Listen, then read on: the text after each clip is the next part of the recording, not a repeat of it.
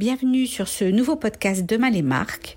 J'ai le plaisir de recevoir euh, aujourd'hui Jessica Apothécaire du BCG, partenaire et managing director au sein donc du Boston Consulting Group, qui a accepté de nous parler des nouvelles clés d'aide à la décision que le marketeur doit adopter pour euh, l'après-crise.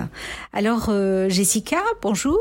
Comment est-ce que le marketeur doit-il fonder ces prochaines décisions alors que les indicateurs du passé euh, peuvent être aujourd'hui considérés comme caduques Je dirais que la première chose qui va chambouler euh, l'ensemble du monde euh, du marketing, des, gens impliqués sur, sur, sur les marques, c'est que tous les outils de la prise de décision habituelle du marketing sont devenus relativement caduques. Euh, et, ce quasiment du jour au lendemain. Je, je, je m'explique. Quand vous êtes marketeur, une des premières questions que vous vous posez, c'est c'est quoi les tendances de fond d'un consommateur, quel est le produit que je peux lancer qui va lui plaire, euh, sur quel canal il faut que je lui parle, comment je m'adresse à lui?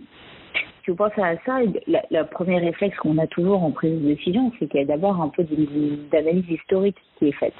Analyse historique sur euh, le marché, euh, où va l'argent, qu'est-ce que les gens achètent, euh, où est-ce qu'on voit des, petites marques ou des petites tendances émerger, sur quel canal est-ce que historiquement j'ai eu le plus de performance.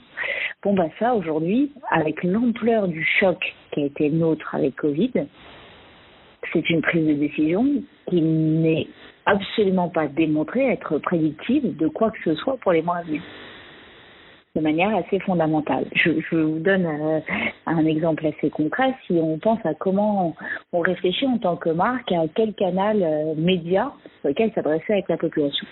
La méthode euh, habituelle, c'est de faire des analyses économétriques, on fait des modèles statistiques, on regarde quel point de contact a été a eu tel ROI, tel point de contact a été a eu tel ROI, et donc je m'adresser à ce consommateur par, par, par exemple, la télévision.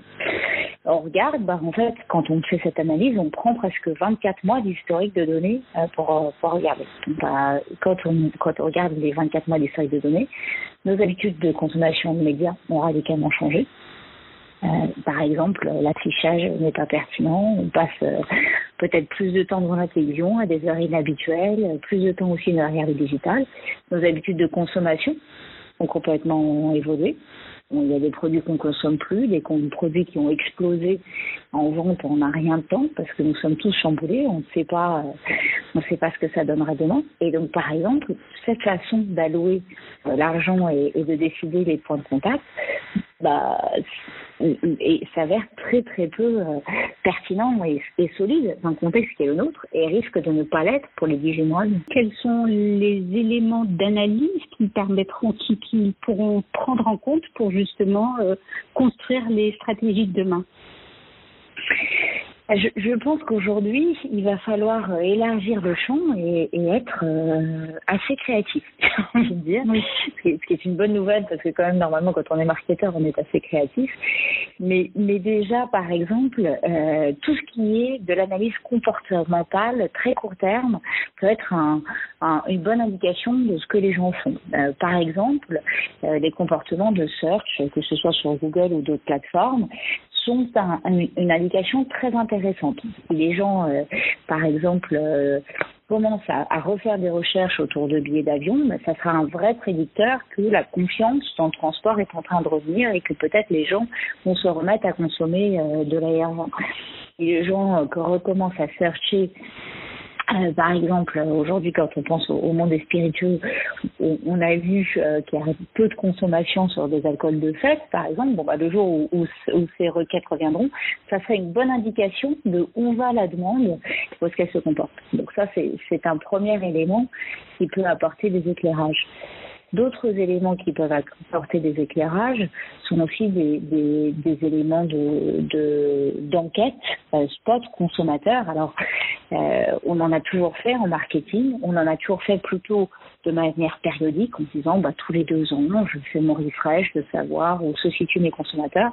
Là, il va falloir être capable de le faire de manière beaucoup plus réactive, presque toutes les semaines, capable d'interroger ses consommateurs où est-ce que vous en êtes aujourd'hui, comment vous projetez demain, euh, qu'est-ce qui vous intéresse, comment vous voyez votre dépense et votre votre engagement avec les marques évoluer pour rester au plus proche? Et je dirais enfin qu'il y a peut-être un, un troisième élément qui est une tendance de fond qu'on a vue depuis des années, la façon que, qui que les marques maintenant innovent en étant en contact direct avec des petits groupes de consommateurs pour les impliquer, pour co-créer avec elles, euh, les plus engagés, les impliquer directement dans la création de marque et dans la direction de produits. Bah ça, dans le monde actuel, c'est quelque chose qui me paraît très pertinent. Parce que c'est les consommateurs qui savent directement guider et donner, euh, donner euh, un peu leurs sentiments sur euh, ce qui va leur être important dans le monde actuel. Et c'est encore plus important, je dirais, pour tout ce qui est message et ton de la communication. Donc, je ne sais pas si vous êtes comme moi, euh, pendant cette période de confinement, on a reçu euh, des emails à n'en plus finir de tout un tas de marques qui nous ont écrit, euh, avec parfois des tons euh, très humains, parfois des tons plus transactionnels. Et, on a des sensibilités qui sont différentes compte tenu de la crise actuelle que ce qu'on a habituellement. Être capable, avec quelques consommateurs, de construire le bon ton de sa marque dans le contexte qui est le nôtre, moi, ça me paraît fondamental. Vous disiez effectivement que la première chose qui va chambouler le, marketing, c'est cette, euh, les outils de prise de décision qui sont devenus euh, caduques.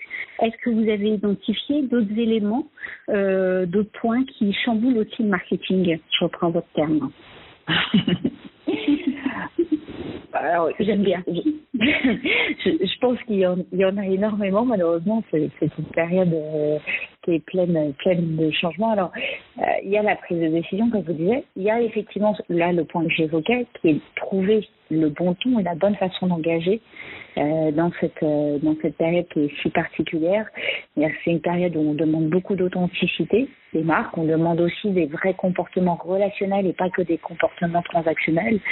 Éviter des messages de promo pur, euh, des messages très commerciaux, très agressifs.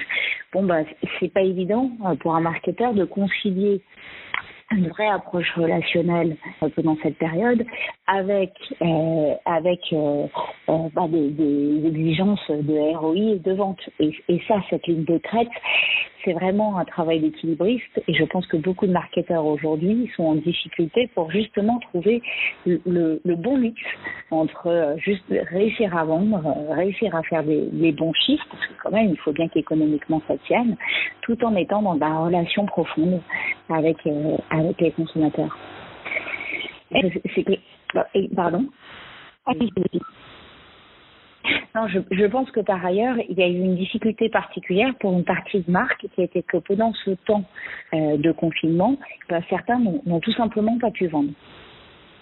Parce que tout le monde n'a pas de site euh, d'e-commerce, tout le monde n'a pas euh, de boutique euh, ouverte ou de commerce considéré comme comme comme indispensable.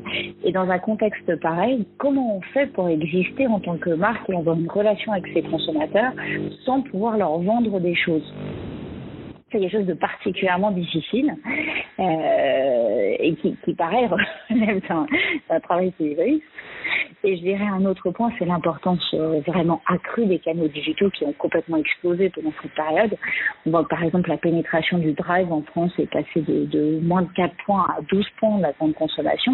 On va pour beaucoup de marques qui étaient plutôt fondées sur euh, sur des canaux, euh, sur dire and mortar, des canaux physiques. C'est aussi tout l'apprentissage de nouveaux canaux de distribution à vitesse accélérée.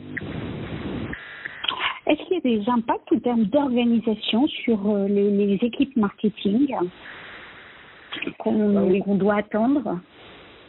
Oui, je pense que c'est très juste euh, ce que vous dites. Euh, bon, alors de facto, euh, déjà, on apprend tous et collectivement à travailler en, virtuel et ça va se pérenniser puisque les marketeurs ne sont pas euh, des forces de vente, ils sont pas au front sur le terrain. Il n'y a, a, pas de raison de les faire revenir physiquement en premier, j'ai envie de dire. Donc ça, ça, ça a beaucoup d'impact et ça a beaucoup d'impact dans un métier où, quand on est marketeur, on est très souvent sollicité pas sur des workshops, des réunions, on revoit des visuels, on revoit des propositions de produits. C'est un métier qui a tendance à être euh, assez intensif en contact humain, assez intensif en réunion et puis très physique. Euh, comment on fait pour valider par exemple une nouvelle publicité, une nouvelle créa sans l'avoir, sans pouvoir réagir tous ensemble devant un visuel? Ça c'est ça c'est un vrai point. Ensuite, je pense que euh, bah, le besoin qui était déjà là de se doter de nouvelles compétences euh, sur le digital marketing, sur sur la data, sur les canaux e-commerce, va s'accélérer très fort dans un temps contraint et en sachant que ces ressources étaient déjà sous contrainte sur le marché. Donc il va y avoir, euh, je pense, un, peu une, une bataille de talents accrue. Et peut-être un dernier point, c'est qu'aussi il y aura forcément des pressions économiques qui vont se faire sur beaucoup de groupes dans cette période. Euh, il se peut que, que bah, des marketeurs soient par exemple de ça, soit euh, par la quantité de budget qui pourront être managés directement et donc dépensés, soit, soit par aussi bah, directement des, des considérations de réduction d'équipe. Merci Jessica pour cet échange. Merci à vous tous pour votre écoute. Retrouvez-nous sur mcfactory.fr et n'hésitez pas à nous suivre en vous abonnant à notre newsletter. À très bientôt.